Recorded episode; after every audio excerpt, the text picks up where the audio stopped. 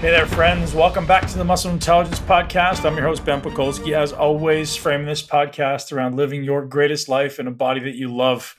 We all want to be happy. We all want to feel great. We want to have an abundance of energy, an abundance of focus. We want to have deep connected relationships. But maybe first and foremost, to get to there, we need to have a resilience to stress Today's guest is the author of a new book that's just been released that is getting incredible reviews. And I've just finished reading Breath by Mr. James Nestor. And it's an incredibly valuable resource to start to understand just how important our breath is. So if you're someone who breathes through your mouth, if you're someone who has sleep apnea, or maybe you snore, or maybe you have a hard time controlling your breath. Maybe you have a hard time with anxiety or panic disorder. Or maybe you just have a hard time with posture. Um, there's so many things that see breathing as the underlying foundation. And if you can't breathe correctly, and we'll explain what correctly is in this podcast, you will not thrive. You can't live a vigorous, rigorous, vital life without a really effective breathing technique and strategy that supports accumulation of carbon dioxide. So, if some of you haven't heard about the necessity of being able to accumulate carbon dioxide or maybe tolerate carbon dioxide, you should tune in and listen up. James and I talk about nasal breathing. We talk about his experiment doing 10 days with his nose plugged, so he's only breathing through his mouth, and the surprising results there. We talk about um, what he did just to reverse that. We talk about some of the interesting and incredible studies that are going around the world and some things that have been happening since the 50s, which is super interesting because they haven't been applied in our mass population in James's opinion and perception as to why they haven't been applied. We talk a little bit about pro athletics and how many people are actually benefiting and utilizing these incredibly powerful breathing techniques and these breathing realities. Um, James gives you some applicable breathing techniques that you can apply right now to start changing your ability to breathe through your nose and ultimately eliminate apnea and snoring and uh, even potentially some interventions that are being thrown around for anxiety and panic disorders that are just specific to learning to control your breath. I absolutely love this conversation with Mr. James Nestor and want to um, send you guys all over to buy his book, Breath, on Amazon. And when you do, head over and leave him a review because uh, I really want to see this book being perpetuated. I really enjoyed it. I've already bought it for six other people because I think that breathing is a necessary piece, not only to feel good, but to perform well. As you hear at the end of the podcast, I talk about how this applies to every single human being and our ability to perform not only in the gym, but whether it be on the track or on the field or on the rink. Um, breathing is vital. Today's podcast is brought to you guys by Bubs Naturals, my favorite MCT and collagen. Bubs is taking care of business, giving 10% of profits to charity and 20% discount to you when you take action today. Guys, this isn't going to last forever. 20% is unheard of in the supplement industry. If you haven't already picked up Bubs, head over right now and do it. Bubsnaturals.com and you can use the code Ben B E N at checkout for twenty percent off. Don't just use it yourself; share it with your friends. Let's get everybody supporting Bubs because I absolutely love this company. I love what these guys are about. They're keeping it real, keeping it small, and staying with products that actually work. So, huge shout out to Bubs. If you haven't already tried Intelligence Coffee, which is my morning coffee ritual, we're looking at about 10 grams of MCT, about 10 grams of collagen, both obviously from Bubs. I use about 600 to 1,000 milligrams of alpha GPC and three grams of lion's mane that I get from Real Mushrooms, uh, my favorite provider for uh, mushrooms. RealMushrooms.com is where you can get that. No affiliation right now. Um, but incredible way to start your day. Tastes amazing. Way better than an almond latte. Way better than any type of latte. Your Starbucks stuff that's costing you too much money and obviously poisoning your body. Let's start our day with something that fuels our greatness and fuels our greatest life and ultimately allows our brain to work better throughout the day so we can thrive now and forever as a human race. Lift, let's lift each other up, take care of each other, and enjoy the podcast. Hey, everybody, welcome back to the Muscle Intelligence Podcast. I'm Ben Pakulski, sitting here with James Nestor, the author of the book Breath. James, thank you for joining me today. Thanks a lot for having me. Yeah, man, as we spoke about just before the call, this is the book that everyone needs to read, and yet so few people will, so many people will just gloss over it as something that maybe they don't see as incredibly valuable. So tell me what it was for you that set you down the path of even considering writing a book about breathing. Yeah, I never considered it before. Uh, you know, it was just like I kept finding instances. I kept talking to people, kept finding research that didn't really fit into any specific bucket. So you look at the medical researchers, and a lot of them aren't looking at breathing because they're focused on the lungs or they're focused on the nose, but they're not looking at the systemic effects of breathing. Then you look at more new age breathing therapist type people, and they're not looking at the science. So I thought that there needed to be a bridge between these two things because both of them have valuable things to say, but neither of whom are really listening to one another. So I spent several years just just digging through studies, working with different experts in the field, and trying to piece together the story. Yeah, two friends you know very, very well, Patrick McKeown and Brian McKenzie, obviously are taking very different approaches to breathing, yet both kind of meeting on this common ground. But your book did an incredible job of, as I said, um, articulating the the necessity, right? So they're they're talking about it from a performance perspective or physiological perspective, but you're like, hey, no, no, no, no. Whether or not you're trying to perform as a human being or you're trying to overcome asthma, that doesn't matter. You still need to pay attention to this if you want to be a, a human being, like and not be ill. And that's what I was blown away from. Really, at the beginning, when I was talking to a researcher at Stanford, and I was told that 80 to 90 percent of us breathe inadequately or improperly. I said, mm-hmm. What are you talking about? That doesn't make any sense. I've been breathing my whole life. I'm alive. I seem to be doing fine. And then you start looking at all these problems sleep apnea, about a quarter of the population, 50% of us snore. Uh, 10% of us have asthma, 10% of us have COPD, like on and on and on. And so many of these problems can be exacerbated or sometimes caused by poor breathing habits. And breathing is this anchor that so much of the body, so many of the body systems are really tied into. And if you're not doing it right, you're never ever really going to be healthy. That's what they told me. I love that you were so committed to your craft that you decided to do a 10 day trial of plugging your nose. Uh, I'd love to for, have you tell the audience about that.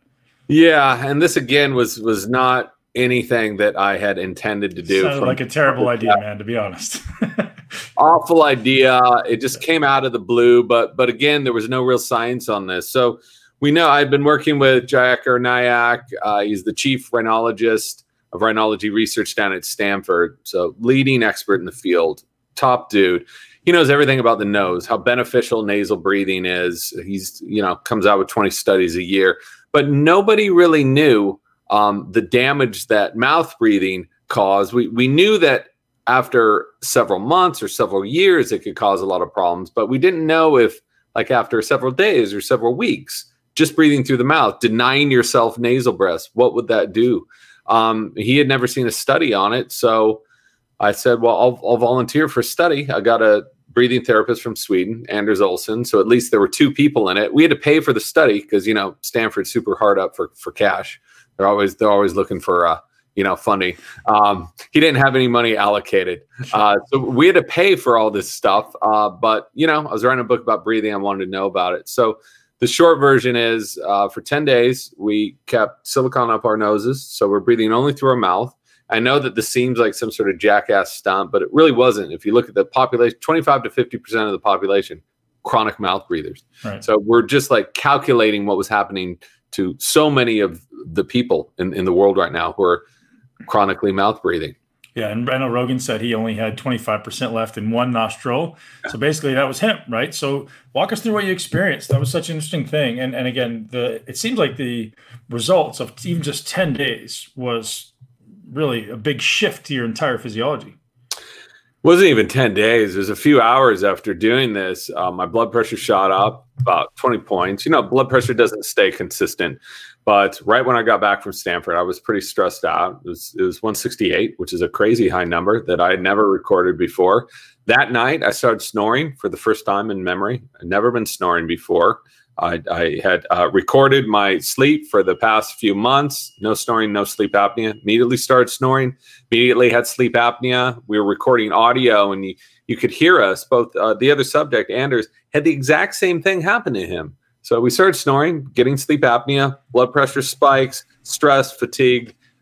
I mean, it was awful. We knew that it wasn't going to be pleasant. We didn't know it was going to be this bad. Uh, just the the mounting anxiety and chronic fatigue associated with breathing, just switching the pathway of of breath, could have such a profound effect on the body. So walk us through the ten days. Like, what were the symptoms you were experiencing? So you got home immediately, blood pressure went up. You didn't sleep well right away, but I'm guessing it didn't get any better over ten days. No, it got worse and worse and worse. So what what happened is, so the first night I snored for an hour and a half. And the previous night, uh, I had recorded my snoring at about four minutes. The night before that, zero minutes. So ba- basically none to an hour and a half. Next night, I think I was cresting up to about two hours. Within four days, I was snoring through through through uh, half the night, four hours through the night. Um, Anders Olsson was suffering from from what would be considered medically diagnosed sleep apnea. I mean, these these recordings were. It sounded like two people being uh, strangled to death dying the slow death, which is exactly what we were doing. We were being strangled to death on our on our own bodies, just very, very slowly. So, you know, there were subjective markers. I was more interested in looking at the actual data, looking at heart rate variability, looking at CO2, oxygen, blood glucose didn't change too much, but we're recording all this stuff. And uh, our bodies were just going to hell. Uh, cognitive level levels were were plummeting, and as this thing went on, we just started feeling worse and worse. So the novelty of at the beginning, we're like, yeah, this is gonna suck, haha. You know, a weekend, we, we were not laughing too much about it. I mean, it was it was a serious problem. And you think about what 15, 20% of the population has chronic uh, sinusitis. So they're always breathing through their nose anyway. And yeah. and so many problems associated with that. So you didn't see blood sugar change, but I'd be curious. Did you measure like deep sleep, REM sleep, and sleep cycles? I'd be curious what you saw there. We couldn't be because, from what I had been told by the scientist, uh, looking at at stage four REM, uh, there's no real measurement, accurate measurement of that. I wish we had better equipment uh, this was all self-funded, and we managed to cobble together about you know 12 grand worth of, worth of equipment. Um, but for the sleep studies, we uh, wore pulse oxes, so we are looking at dips in oxygen. That's how we could tell when we were having sleep apnea. We were recording our snoring through through SnoreLab, which I think is a, is an awesome app just to get a general overview. We were taking our temperature all the time, and we had continuous uh, glucose monitoring going on. We had thought that being so stressed out, we we were expecting to see some spikes in in blood sugar. Um, uh, we didn't really compared to the next week, but who knows? Maybe that happens after a few months or a few years because we know sleep apnea is directly correlated to the onset of metabolic problems, including diabetes. That's that's a known thing, but it probably takes longer to really kick in. Sure. And so I'm curious actually what happened. So I know you immediately switched from the nose being plugged and then immediately did um, 10 days of your mouth covered, did you not? Yeah, that's that's exactly right. So the, the lucky thing is after this 10 days of abject misery of just breathing through through the mouth, you lose 40% more water breathing through the mouth too. So we were just constantly thirsty uh, just the whole time. Um, but we were able to remove those plugs and nasal breathe. You know, not every single breath was taken through the nose, but the vast majority. I was wearing a little tape during the day, at night, all night wearing tape. And all that snoring totally disappeared. All that sleep apnea completely disappeared to, to zero within a few days. None. Um, uh, stress levels uh, uh, plummeted. We our heart rate variability soared 150%. I mean, completely transformed. And again, it wasn't just a subjective marker. It was this is what all the machines were showing us was was happening to our bodies by simply switching the pathway through which we breathe. Yeah, and so let's talk a little bit about what's happening in the nose when you are breathing, because I think that's important. And, and, what you guys saw after taking out the the silicone implants, like I'd love to just kind of have you unravel that, just give people a bit of a visual as to what's happening inside the nose when you're one first when it's clogged, and then second yeah. maybe let's walk through what it, what it should be.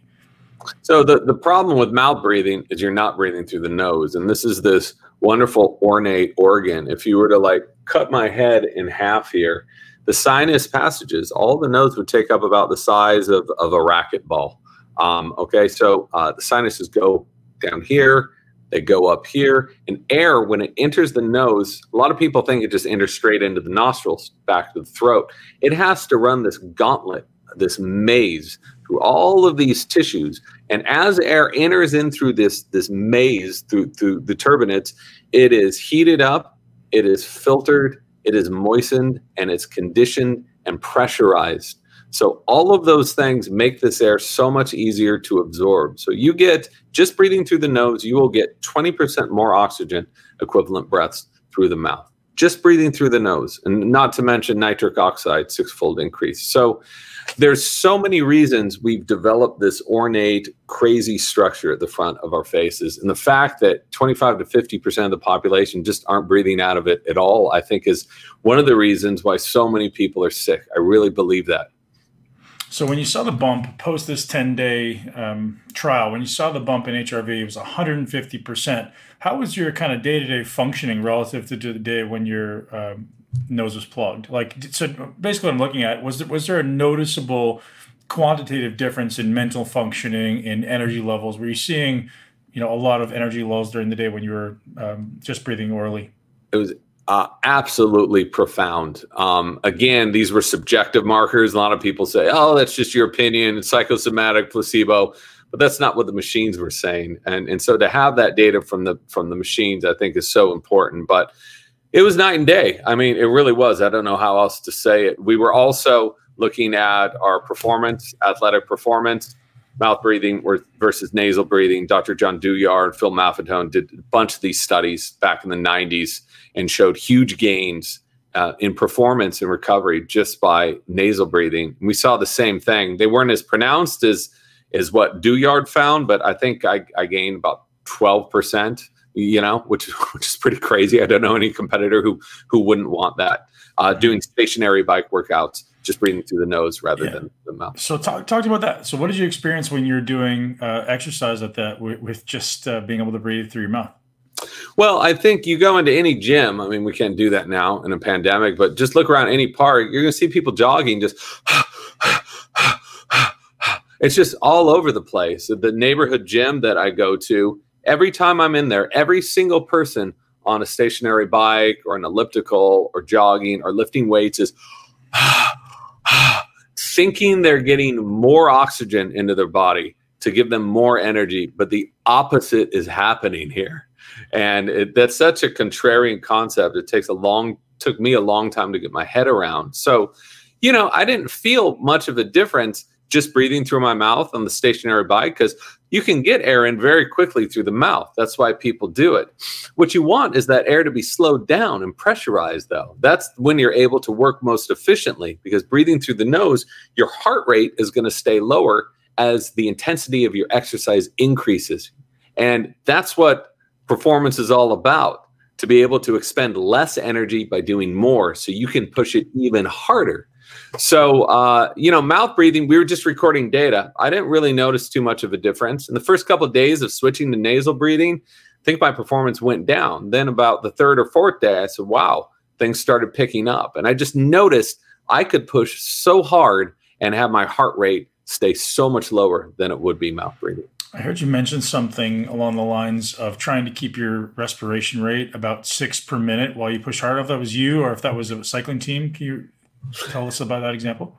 Yeah, that that was me. So when you're when you're really pushing it, uh, you know, you can breathe 40 times, 50 times a minute. I think some boxers breathe 100 times a minute when they're just really exhausted.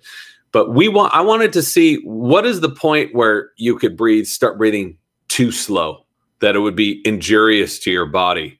So we know that at rest breathing at a rate of about 6 times per minute has pronounced vast benefits. Um, so the more that I was trying to breathe slower and slower, keeping my heart rate at 136, I, I, was wondering, I was like, am I depriving my body of oxygen? How how little is too little? So I had a pulse ox on and I was like, okay, if I'm breathing normally, working out at heart rate about 136, and I'm breathing about 40 times a minute, 30, 35, 40 times a minute, what if I slowed it to huge breaths, six times a minute?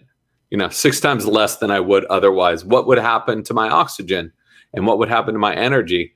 My oxygen didn't move. It actually bumped up a little bit by breathing this slow, which is so counterintuitive because you're you're operating more efficiently. And an analogy I use in the book, it's like imagine breathing like rowing a boat. So you can row a boat across a lake and just take a zillion different strokes um, you know, over and over again, or you can take very fluid, slow, and strong strokes. If you think of breathing that way, um, it, to me, that helped contextualize how much more efficient it was. It absolutely did. It did. And if you look at it from a mechanical perspective, breathing simply in this slow and controlled way, especially down into the diaphragm, creates a stable trunk and spine. And the less extraneous movement you're going to create the trunk and spine, the more efficient your movement ultimately is. So I've been experimenting with this for a long time with running and running at my maximum speed, trying to go as slow as I can, nasal breathing. So it's probably in the realm of six to eight breaths a minute, maybe even less. Uh, and just like just like you did, going as slow as you can. Your perceived exertion, I think, is a fraction. And even when you stop, it's like you didn't do anything. Most people run, and they're out of breath, they're gassed, they they have to you know they have to huff for oxygen or to put off gas of CO two. But I've been doing the same thing and realized that the perceived effort is effectively gone to zero. It's tremendous. Yeah, and it, it's something that I think that that coaches used to train runners in in the fifties. They were mm-hmm. at Yale. There were these stories about how these coaches would make the the sprinters take a mouthful of water and a very prescribed amount of water, run around the track, and they'd have to spit the same amount of water in the cup to just train them to nasal breathe. And and you see, but for some reason, you know, other training methods came about and those kind of went by the wayside. But I just heard from Anders Olsson, breathing therapist in in Sweden. He uh, one of his clients is an ultra marathoner that he was nasal breathing through an entire ultra marathon. He said his heart rate didn't change the, the entire time. You know, he had so much more energy than he would otherwise. And that's that's due to heart rate, but it's also due to to moisture. Breathing out through your mouth, you're losing 40% more moisture. So you see these people running around with those belts with like the six little water bottles and stuff. You know, that's cool if they want to do that, but I don't think you really need that if you just shut your mouth. Sure. So if we were doing it in the 50s, why isn't it continuing today? Like where did it go over the last 50 and 60 years? I mean, look at Western culture, man. It's it's whatever the newest, greatest, latest thing is uh, tends to come about and people forget about these past things. But just like nutrition, right? Humans knew how to eat well for thousands and thousands of years. The 60s, 70s come around, were served all this processed food crap, all the crap that I ate growing up and now it's all turned around. Everyone's eating. It's hard to find someone who's who's arguing for processed foods. Everyone knows whole foods are better. So I think these things go in a cycle. Um, we we think that modern technologies are going to solve all all of our problems, especially considering health. But we're finding now um, that that's just not true. We we got to let our bodies do what they are naturally designed to do, and I think breathing is a real core to that from your research, do you suggest that you know this is maybe a subjective thing, opinionated thing, but that most people should consider mouth taping if they are finding uh, them, themselves mouth breathing uh, at night? I think the first thing to do is to become aware of your breathing. So, and, and that's what I set up. The the middle of the book is like, here's the foundation. It doesn't matter if you're an ultra marathoner or an asthmatic or you suffer from anxiety or emphysema or whatever. Here's here's the stuff everyone needs to do. But to become aware of your breathing, you're to start to notice how often you breathe through your mouth. I think I was breathing through my mouth mo- most of my life. I, I definitely at night I was because I would go to sleep with this huge glass of water every single night. Just thought this was normal, just like taking hits off it throughout the night, mouth really dry. But some people, the mouth tape thing creeps them out like it's some hostage situation. Uh, I don't think it has to be that way. I think a teeny little piece of tape right here, you start off with that and understand that it takes a while for your body to acclimate to this. People try it for a night and say, "Screw this! I'm not going to do this. It drives me crazy." But give it a week, you know, and and to breathe through this this different pathway, especially for a third of your life, nasal breathing is so important. Tones your airways, filters that air, more oxygen, better sleep, and it's free. Who wouldn't want to do that? Yeah, I think it's super fascinating also to talk about the actual, actual morphological changes that were happening to people's bodies that you discovered and, and how quickly it was happening. So yeah. I'd love to have you walk us through that. Yeah. So this was something I did not expect to find. One, one of the many things I didn't expect to find researching this book. But I started talking to dentists who said, oh, well, we can't breathe well because our faces uh, have evolved improperly. I said, what, what are you talking? That's not how evolution works. Survival of the fittest, right? and they said, "Why don't you go talk to some biological anthropologists?" And there is there is such a thing out there, and and see see what what they know about the subject. So I read Daniel Lieberman's uh, book. Uh, I think it's right up here, "Evolution of the Human Head." He's at Harvard, one of the, one of the top experts in the world. And I, I learned from him and from other experts, and looking at skulls and doing my own research, that our faces, especially over the past 400 years since the advent of industrialized food, have shrunk. So our faces used to grow outward, have these really strong jaws. We'd have larger sinuses, these powerful faces. Um, almost every single ancient skull has a face like this. They also have straight teeth as a result of that powerful jaw. They had larger airways. So if you look at human skulls now, they, they all look like mine. They're they're recessed, you know, a weaker jaw, crooked teeth, I had braces, extractions, all that crap. So uh, I'm not an exception. It's like the vast majority of people, something like 90% of the population, now has a face that is growing backwards, that is recessed. And when you have a face that's growing backwards and recessed, there's less room to breathe, which is one of the main reasons so many of us suffer from sleep apnea, snoring, even uh, some cases of allergies and asthma, because our airways have, have been shrinking over the last few centuries. Did you look at how much of that is epigenetic, cross generational versus uh, like environmental from birth, and as far as the type of foods we eat in, in youth? It's both. Uh, so, starting in the 1930s, Weston Price, who was the lead researcher at the National Dental Association, which later became the ADA, sent out for for 10 years. So he kept finding he's like, why is it every single generation of kids I'm treating, their teeth are getting worse? And the, these were like the rich kids, they were the poor kids, whomever. He said that the teeth for rich kids eating the quote best food were actually much worse than than anyone else. He couldn't understand it. And so he went out in the field and went to 12 different countries from Switzerland to Papua New Guinea to Australia, all over the world, and found that within a single generation of eating processed foods, that next generation would have crooked teeth. And they would, as a result of that, they would have respiratory problems. So that's direct epigenetics right there. But what Kevin Boyd found was that these are now heritable traits. So he's been looking at sonograms of fetuses in the womb and finding that they now have this recessed face. So he's been taking ancient fetuses. There's some ancient fetal skulls, and I've seen them. They have a different facial structure. So, so this is this is what's happening. It's it's not these aren't changes in the DNA sequence.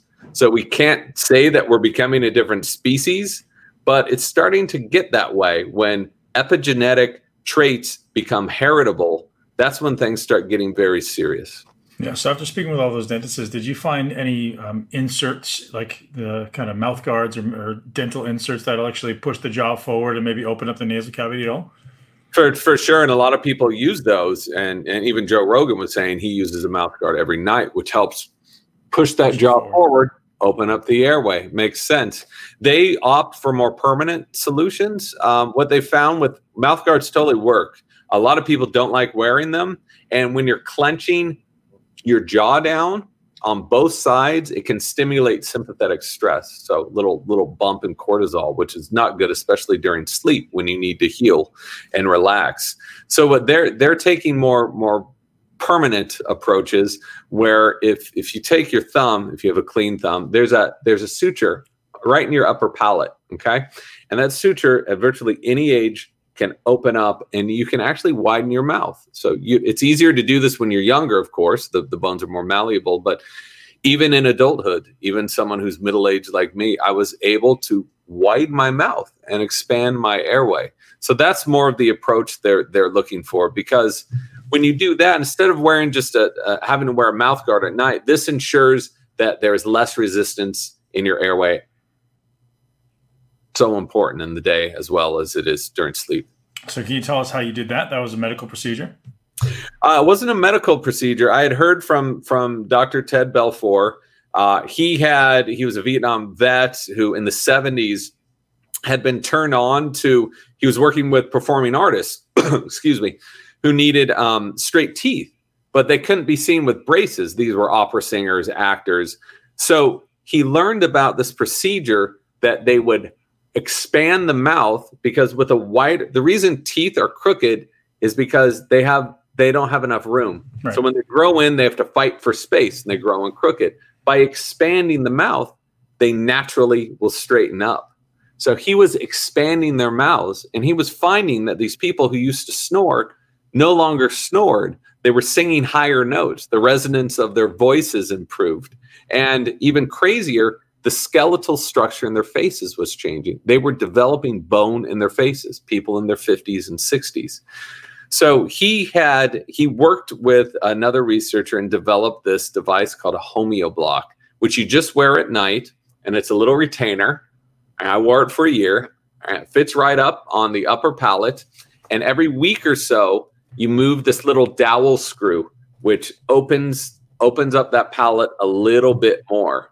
So it's not a procedure; it's nothing that's drilled in. Even you can do this within a couple months. They'll drill in something and open up your. This sounds gnarly. It's not as gnarly as it sounds, but this seemed like a, a lighter, gentler version of that. I took a CAT scan. I, uh, right before wearing that, and exactly a year after, and showed enormous gains in in airway uh, tone, and about 15 to 20 percent increase in my airway, pus and granulation removed from my sinuses, which was likely caused by upper airway resistance syndrome. So my voice changed a bit, and I gained about five pennies worth of bone in my in my face. Is, that, is this something you could buy on his site, or is something you got to get custom fitted for? You have to get custom fit. It's not cheap. You can go to um, Advanced Facial Dontics, awful name dot com, and um, they have and the homeoblock's one of a zillion different devices that do this. Um, I can. Some people like it because by building new bone, the reason why we start to look old is because we're losing bone in our face. We're losing bone around our eye orbits. You start looking like this, your skin starts sagging. So a lot of people are wearing these things to build bone and and to bring that skin back up. That's cool if you want to do that. I found that the benefits from from airway health were were pronounced and all of this data was analyzed by analyze direct at the mayo clinic. So so it's all it's all very clear that the changes that occurred. Did you look at any of this data on the extreme level? Because i know you've done some work with um, deep sea divers so um, free divers do you look at um, anything interesting findings where they have this extreme level of co2 tolerance because i guess we didn't say that so to the audience our objective i guess is to improve our, our tolerance to carbon dioxide uh, now, on the extreme end of this, where you're seeing people with these world class uh, tolerances to carbon dioxide, did you see anything unique up there? Any unique training mechanisms that they're implementing that allow you to kind of move this needle faster? I think just practice. And the, the one thing that blew me away about freedivers more than anything is you go to one of these competitions, I've been to a couple of them. You see these people who are tall, who are short, who are large, who are small, every ethnicity and they all have these enormous chests, these enormous lungs, you know. These people weren't born this way. This was something they did through through willpower, by breathing, by stretching and breathing. And for a long time, medical professionals said it's impossible to develop internal organs. What you have is what you have.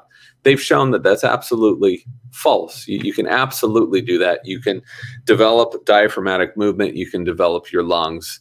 So as, as far as these free divers and their CO2 tolerance, I mean, freediving takes takes a while. Some people that uh, really rush into it, uh, they can have some serious problems because what they do before they go on a deep dive is they hyperventilate. and then they go down and that disrupts the levels of CO2 and oxygen. So you get you blow off so much CO2 that your oxygen starts going down but you don't feel that reflex to breathe. So that's where they can run into problems and have blackouts. So it's, right. it's much better to do this more naturally, breathe calmly, and just naturally adapt to that increase in CO2. I know you're a fan of Wim Hof, and that sounds like a similar thing that he's doing. Can you talk about exactly what mechanistically is happening when he's doing his type of breathing, and uh, how it's you know one just unique type of breath? Sure. So so Wim's version of Tummo has been around for thousands of years, and he's the first one to admit that you know, everyone he's he was very smart, coined it the Wim Hof method, but this is this is Tummo. It's very similar to pranayamas. It's very similar to kriyas. But and there's a reason why all of these different methods tend to have the same benefits to people because they're all doing the same thing. They're highly alkalizing the body, by overbreathing. So Wim does 30 huge breaths. Then you hold your breath. You exhale till you have about 20% of your breath left. Hold your breath as long as you can. Inhale hold for 15 seconds, do it all over again. That's the whole thing. And I, I do that version of, of Tummo all the time. I love it. So, what you're doing is you're swinging your body to an alkaline state, to an acidic state when you're holding that breath. So, you are uploading all this oxygen, but uh, at the same time, when you hold the breath, you are acidifying the blood to allow that oxygen to offload from hemoglobin into your tissues and organs. So it's it's just like a, a, seesaw almost, right? And you're you're acclimating your body to these extreme uh, to uh, extreme high levels of CO2 and extreme low levels of CO2 back and forth just to make you flexible. Uh, that's what's happening biochemically but I think what's what's even more important is what's what's happening to the nervous system when you when you do this, and which is why this this his method has been found to be so beneficial for people with autoimmune problems, um, because so many of them have problems because they've been chronically stressed for so long that it's just overburdened the bodies. And um, and they don't they aren't allowed to respond and relax in any way. And what i believe uh, wim hof tummo is doing is it gives you conscious control of stress. Those 30 breaths are stressful. Your body responds to it with stress. You get adrenaline norepinephrine. Um, this is this is full on sympathetic stress. And then you're extremely relaxed. So once your body understands that you can turn this stuff on full bore you can turn it off completely things tend to come back into balance.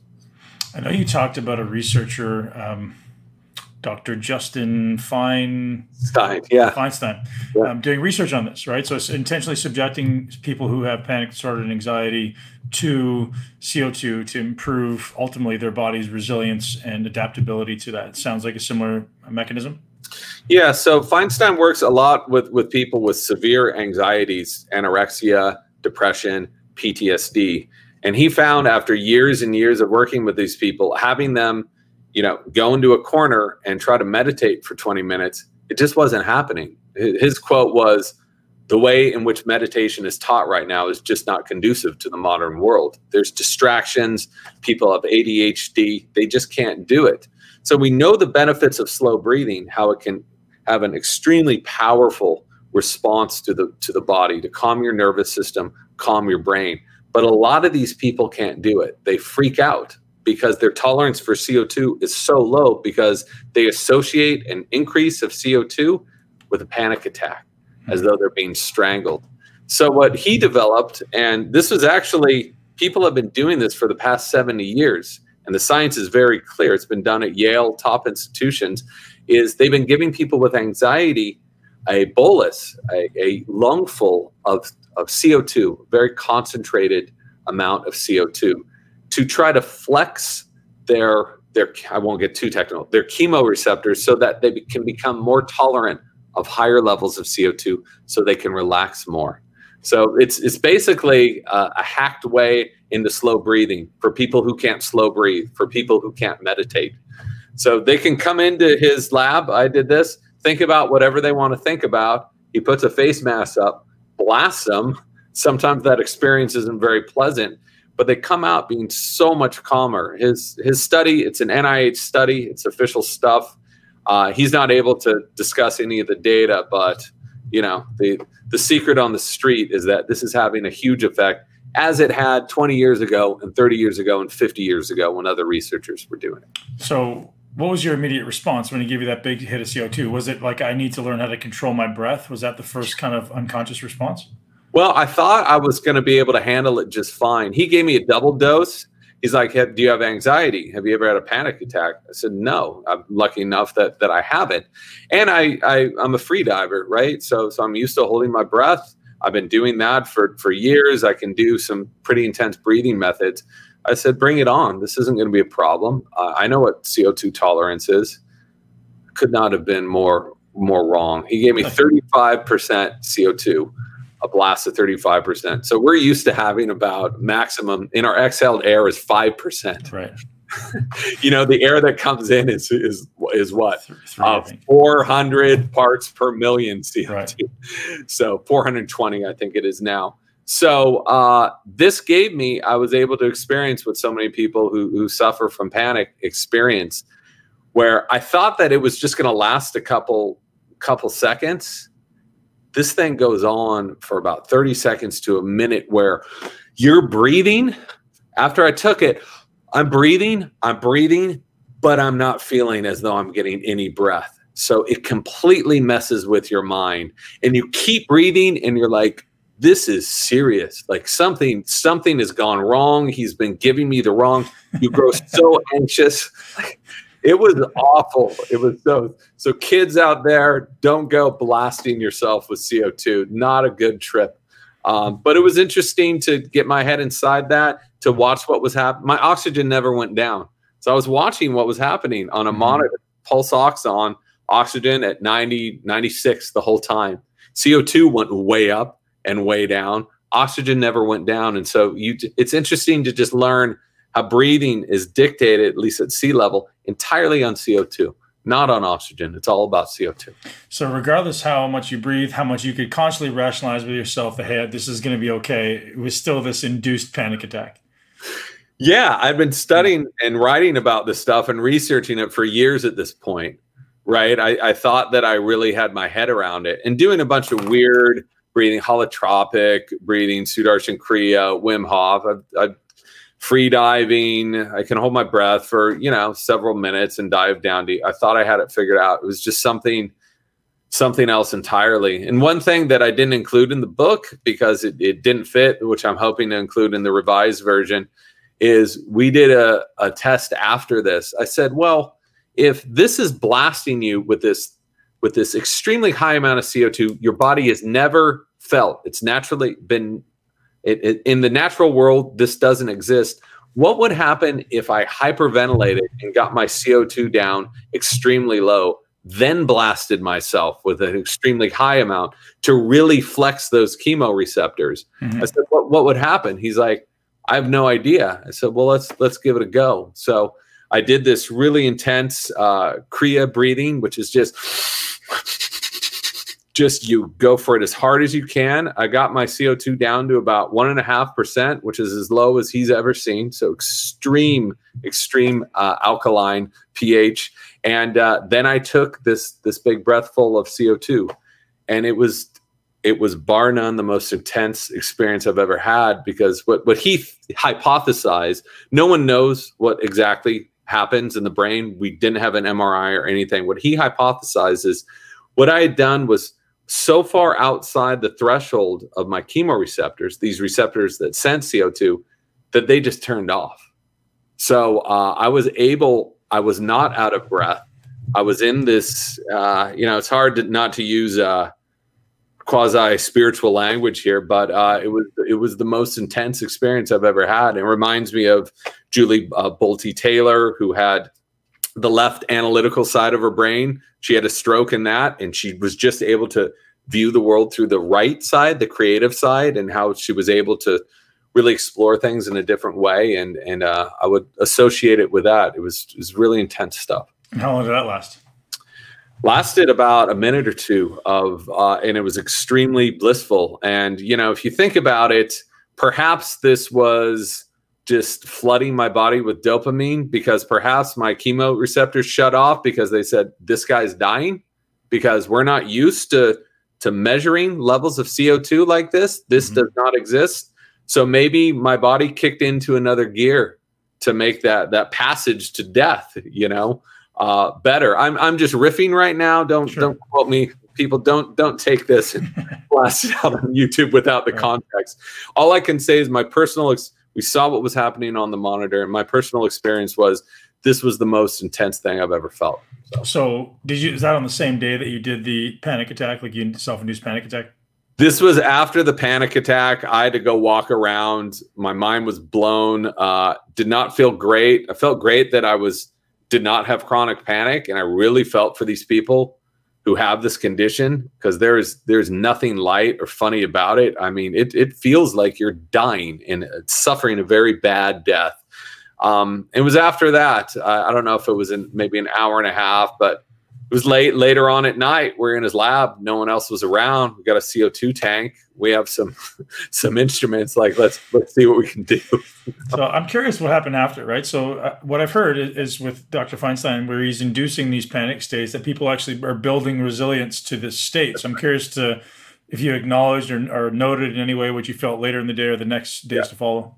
I, I felt incredible after this experience. I mean, absolutely. That night, I slept so well. I woke up the next day and I was completely energized on a whole different level. Hmm. So I, I, didn't have a lot of anxiety. I mean, I had the usual day to day email stress, anxiety, but but nothing medically diagnosed like chronic anxiety. But mm-hmm. I felt so completely chill, and it's the it's the feeling that I I get uh, from Wim Hof from Tummo breathing, from Sudarshan Kriya, where you're really pushing your body, you're holding your breath, you're breathing too much. It's that same relaxed, balanced state, uh, which I think is really the natural human state when we're not fighting off a mammoth or running from something.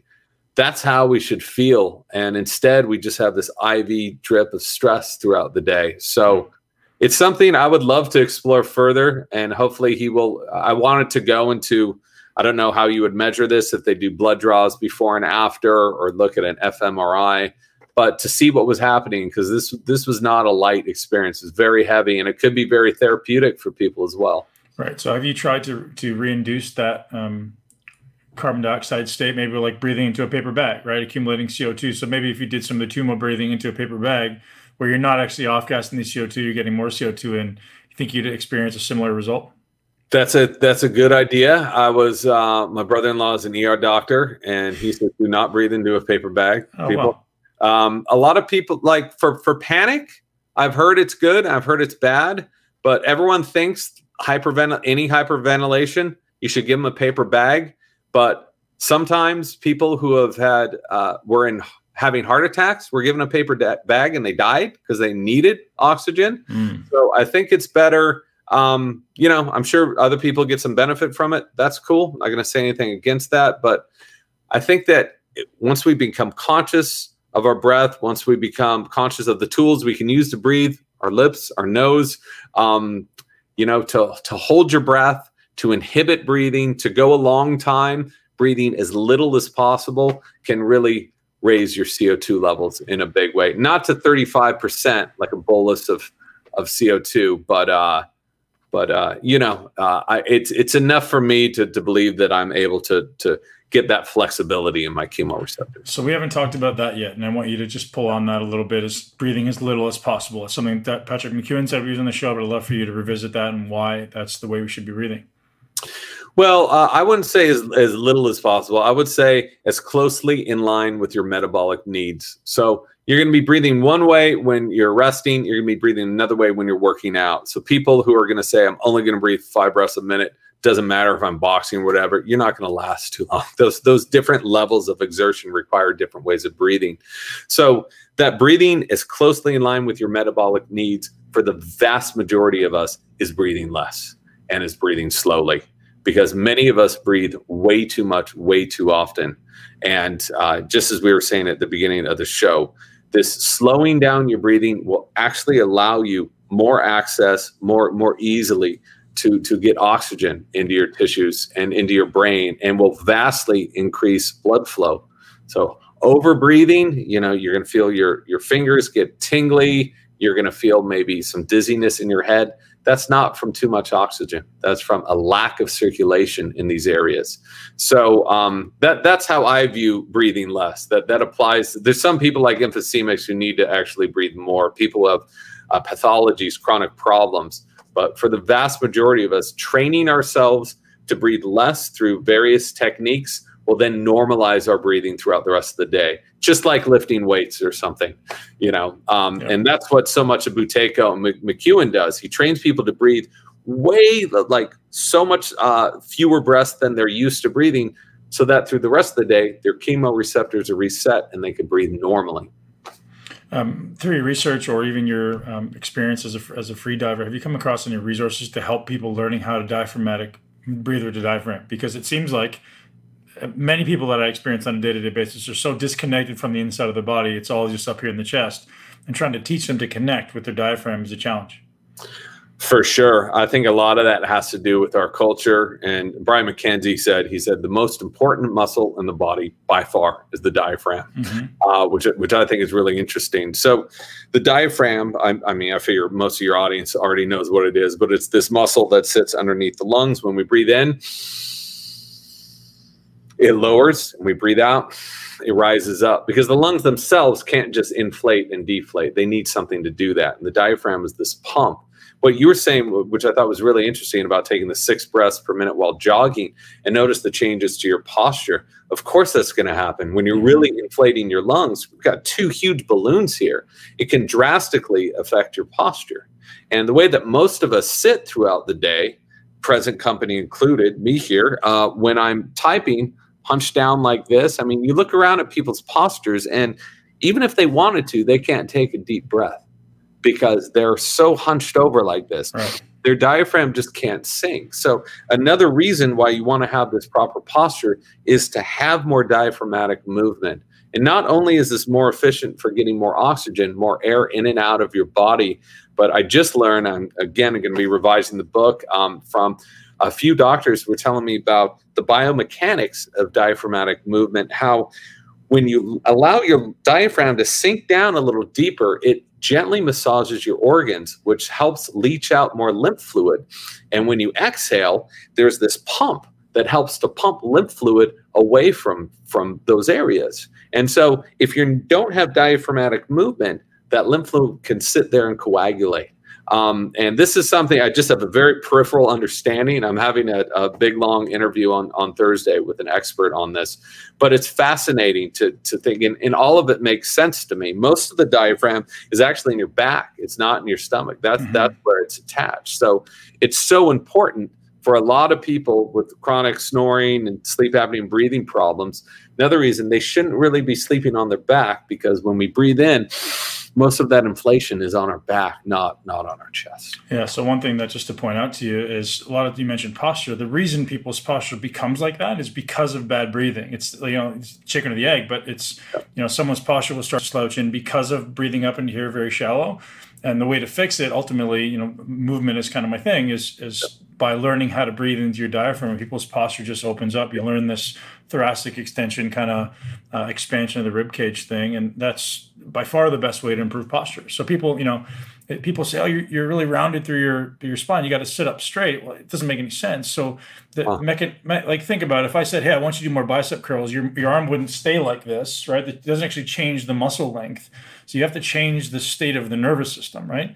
So we have to change the internal state of the nervous system, which is done through breath and ultimately expanding the inside, um, the musculature from the inside. So it's a very different uh, paradigm. It's a backward paradigm compared to what most people think. Oh, just sit up straight. It's not going to change anything. You know, I literally have to change the state of the of the muscle uh, itself via the nervous system. Yeah, that's yeah. that's fascinating. Um, and this is just some of the stuff that you know I've just been been clued in on in the, in the past couple months since since the book is out. The the most extreme version of this that I write about in the book is this lady who had uh, as a teenager she had scoliosis, so so extreme curvature to her spine, and she's given you know a brace, a wheelchair, go live your life this way. But she practiced something that she called orthopedic breathing. She'd stretch breathe into one lung, stretch, breathe into the other, and she breathed her spine straight. So that's an mm-hmm. extreme version of what so, what yeah. you're saying. What does it sound like? It sounds like yoga, right? Ultimately. Yeah, yeah, yeah ab- ab- absolutely, an extreme version of yoga, but but I don't know if there had been too many uh, resources or research looking into yoga and scoliosis. But she went on and then taught thousands of women to do the same thing. There's X-rays of it, so it just shows you how influential it is to have healthy breathing habits, not not only for the you know biochemistry uh, side of health, but but for for physical health too, the biomechanics of it. And and this is a subject I'm sure you know more about than than I know, you know, about about posture and the importance of posture and, and how that allows things to work more efficiently. Right. I think you said that we breathe about 25,000 times a day on average. And if you think about that, if that's even just a little bit biomechanically inefficient or bilaterally um, different, everything gets thrown off. You can't stack efficient movements on top of a weak or a, a dysfunctional foundation. That's yeah, that's a great point. And again, another extreme version of that is you look at people uh, with emphysema, and and I wrote about Carl Stough who treated emphysemas with with breathing, and they've lost almost all diaphragmatic movement. So they have like you know maybe five to ten percent. The only way they can breathe is is forcing right. it, using all their, and it's called respiratory fault. But if you look around in, in the streets or if subways were open, I see people breathing like this, not at that extreme, but all the time, just yeah. you see flexing. And it's like imagine going out on a 12 mile hike and having your foot just slightly sprained, like like your ankle slightly sprained, you're going to compensate on the other side of your body, and eventually you're going to say, "Oh, my back hurts." Or this other leg hurts because you're compensating all the all the time. The same thing's happening with our breathing. We can compensate, we can stay alive. That doesn't mean we're healthy. Yeah, and so for the people that aren't going to be able to see the video of this, you're just breathing on every inhale. There's a little shrug of your shoulders, probably leading to headaches and neck pain and, and things yep, that people yep. are like, I'm not sure why I'm so tense. Yep. Well, that's often the lack of the ability to move the diaphragm, right? And and they they, they have even showed that the posture relates directly to the onset of migraines and headaches and other neurological problems when you're out like this. Sure, you know. But you even see uh, uh, muscle men like super weightlifter, professional weightlifters. There's so much muscle here, but the only way they can breathe is their neck out like this because mm-hmm. their, their airways are obstructed. So well, it's also there's usually so so much distension in the di- in the abdomen. There's not a lot of room for the diaphragm to move, right? So they end up being chest breathers, and they get that forward neck posture as a result of that as well. Yep. I lived it, man. I lived it for 20 years, and that, honestly, that's like yourself. That's why I went down this path of like, how do I fix this? Bad sleep, bad stress, terrible HRV. Um, I always had good aerobic fitness, which was odd, but um, again, the ability to kind of recover and sleep was just never there. So until I found Patrick McKeown teaching me about um, about breathing, it, I didn't understand. I had no idea this was even a thing. Yeah, and that's what he's found, and and to me, it's so fascinating. But you know, see someone like you, really healthy dude, Patrick McKeown. He's usually working with people with asthmatics and anxiety, but it just shows you from the extremes, people with deep pathologies, to people who are on top of their game, ultra marathoners everyone can benefit from this. Mm-hmm. Everyone can benefit from being more efficient at what you're doing, to conserving energy so you can use that energy to, to go harder, to go longer. I work with a lot of pro athletes now. And as far as the, this concept of, of kind of um, dynamic energy control, the ability to control your energy consumption with your breath, 1% maybe are using it. Mm-hmm. Like such a small percentage of people are aware of you know the, the, benefits of breathing mechanics the benefits of this this kind of physiological biochemical shift that you can ultimately control consciously if you learn how to do it. It's it, so my belief is that the upward um, capabilities in professional sports have not yet been touched. There's so many people that are you know nobody's looking at hrv nobody's looking at co2 tolerance nobody's looking at uh, breathing biomechanics. These things are massive levers that can be pulled to push performance up why do you now I'm switching roles here, reporter role. But but why do you think that is? Why why do you think more people aren't aren't clued into this stuff? Because it's there's such a firm foundation of science. They've been proving this for decades and decades, but but still, it doesn't seem like it's getting out there. Well, so for the last, this is again my opinion. So for the last thirty years in sports, what happens in sport? The turnover rate of the athletes is so high. It's okay. a, it's a type of thing where we're going to push you as hard as you can until you break, and we're going to throw you up and bring somebody else in. So, so unless the athlete addresses it themselves and and you know has a, maybe an independent coach who says, "Hey, let's do this," the teams aren't developing athletes. They're they're trying to find the genetic anomaly and the genetic elite. They push those through, and everybody who can't hack it gets thrown out. So there's no development of mechanics. There's no development of psychology. There's no there's none of that unless you to get to the highest level. It's I mean now it's just starting to come back in the last three to five years, but I think prior to that there hasn't been a lot of it at all. That's fascinating. I think you're 100 percent right. You, you look at the um, the span of sports stars. You know that they're they're in the game for about four or five years, yep. and then then they're toast, especially with with football. Yeah. Um, so, and this is something uh, Phil Maffetone and Dr. John Douillard talk about all the time. That they're like, it's not about whether or not you want to come back tomorrow and do the same thing, whether you want to come back the next year or the next decade and be mm-hmm. able to still have this strong, resilient body. And and so much of that, you know, as you found, as I've found, is really tied to breathing. Yeah, and the big thing, I guess, for the audience to take away, your perceived exertion is a fraction. So you know, whether or not I can do the same things as I could in the past, I think doesn't matter. But my perceived effort as far as pushing at my highest level, I can get up and, and walk around and have a conversation as soon as I'm done. I mean, you're always gassed a little bit, but like my ability to get back quickly, it's just no there's no more fatigue. There's no more exhaustion. It's just a completely different state. Whereas before it was minutes and minutes of laying on the floor and now it's like okay i'm ready to go you know half the time you're barely breaking sweats because you can just control that energy utilization. I, have found that my myself with with the recovery is just it's so pronounced and so dramatic, and that's that's why I'm still confounded. Like some people have said, well, if this stuff's so powerful, why isn't anyone else heard about it? I was like, well, look at the science. There, there's people mm-hmm. that have been studying it, but for some reason, as as you said, our society doesn't value the, those sort of long range insights. It's it's now all the way, throw you out who's who's who's next that that I can plug into the system to, right. To it, it, seems like the human uh, tendency now is I just want the, the fast track, right? Give me the steroid, give me the pill, give me the thing. I don't I don't want to put in the work, right? Yep. Give me give me the hack. If there's something that's electrical that'll help me breathe, I'm going to do that, right? And I think you spoke with this on Rogan. It's like the the 30 year commitment to the guy, you know, the guy in the in the cave, like nobody wants to do the 30 year commitment anymore, including in my sport. Like the quality of the athletes in the sport has really dropped off because nobody wants to commit the 10 years that nobody sees, right? The 10 years that, uh, you know, you, are going to have to grind and you're not going to get any reward. Nobody wants to do that. Everybody wants the reward now. So the quality of the athletes tends to fall, or at least maybe not the quality, but the, the pool is getting much smaller. So there's still the genetic anomalies, but the pool of athletes is much smaller. Yeah, and I think that that's. I mean, this some of this worries me about just uh, humans as a species. If you think about the last several thousand years, we've had these systems developed where people have been able to go so deeply within themselves and truly see the human body's potential. And even though we think we're stronger, faster, greater than than we were before, I, I don't find that's true. I mean, so many distractions, no one's able to focus on any specific thing.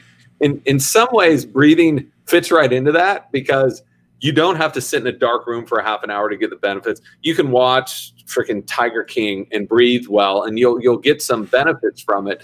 But it just sh- goes to show it's like wow, if you really fall into this world, if you really apply yourself, where can we bring this thing? Where can we bring this this body? And now we have to look look to the past to see what the prologue is for the potential of, of what. Yeah, and like everything in life, it's all cyclical, right? Like there's going to be people like us leading the charge and be like, "Hey, youngins, you need to."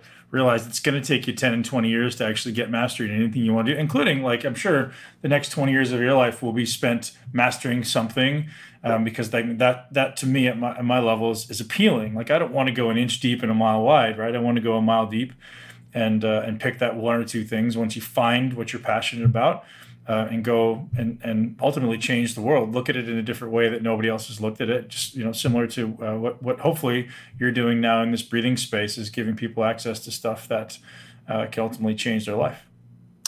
I hope so. You know that that's been the biggest thrill of this. Um, releasing this thing during COVID, we weren't going to even release it, and then we're like, maybe people need this more more than ever, and it seems like they're they're responding to it. It really feels like, I mean, I've been in the the breathing world for about four years, really intense research, and no one was really talking about not no one. Very few people were talking about it on a large scale a few right. years ago, and talking to these researchers now, and I said, is this thing happening now? Because it certainly feels like it like this wave is coming and the science is very clear and people are tired of being fed the same old crap in the same old way and and want to find something that will be a permanent solution something that can really bolster their health in the long range rather than just popping a pill or whatever. All right if you can give our audience one action item like hey if they just want to dive in right now what's the lowest common denominator that they should be doing every single day to optimize their breath I would say spend at least five minutes a day breathing in at a rate of about six seconds and out at about six seconds. This sounds so simple. Uh, it sounds too basic to do anything. Try it out. Check your blood pressure before and after.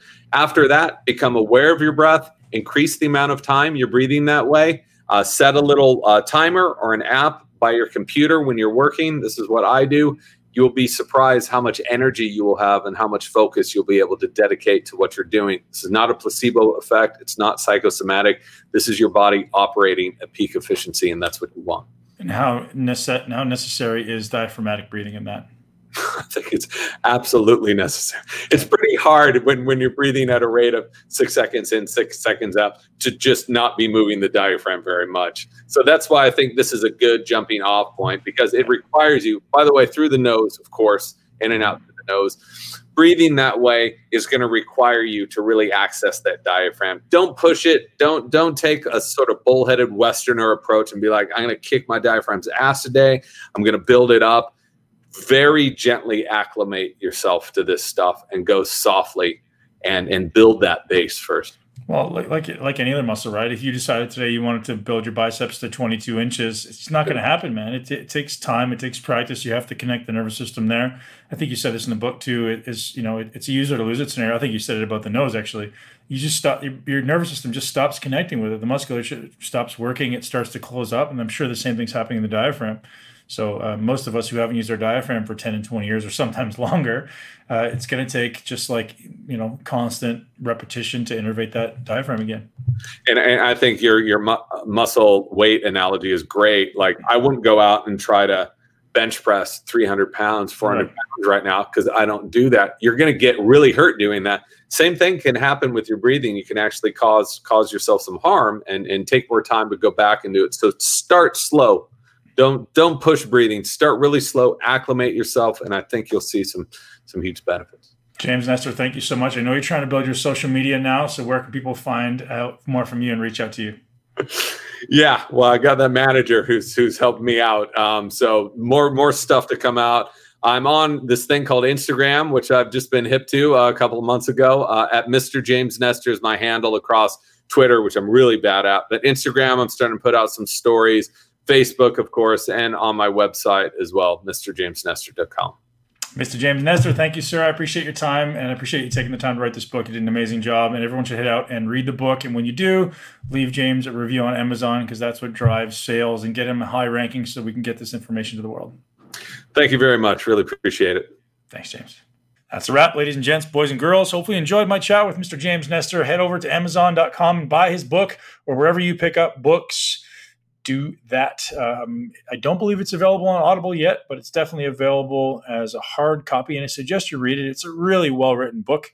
Uh, I'm sure James did a great job on, or will do a great job on the audio when that is out, if it's not already. Um, but incredibly, incredibly valuable book. And he starts with some great stories around people who breathe through their nose, uh, whether it be by just simply not knowing or simply um, not having the right breathing structures in their nose and, and the negative effects, the incredibly exaggerated, to be honest, negative effects. He's not exaggerating, but the the actual results they experience are incredibly uh, profound as far as what happens to the entire nasal cavity when you don't actually breathe through your nose for an extended period of time. Uh, absolutely mind blowing. So if you're not already, guys, make sure you're breathing through your nose. If you have a hard time, try taping your mouth. Start with really small breaths and teach the diaphragm how to work. Uh, it's the foundation of not only physiological health, biomechan- biomechanics for the body, biochemistry, and also focus and the ability to be resilient to stress. So don't neglect this.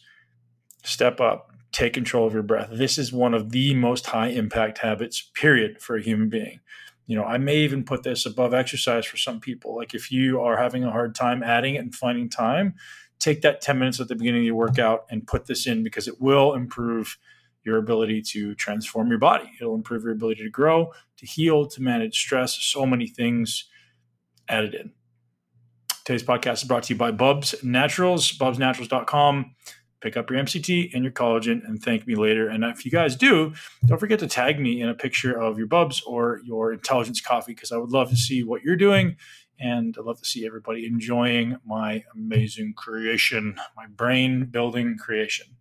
Guys, thank you so much for being here. I truly am grateful for you. I've had so many amazing lessons in life lately. I know some of you guys like hearing my parenting lessons or my training lessons. And if you do, tune into the next episode and hear me ramble about all those lessons on another Q&A podcast where I go deep on one particular topic, tell you about some of my best lessons in life, some of my best learning opportunities, and uh, ultimately answer your questions. So if you do have questions, send them in on Facebook, send them on Instagram.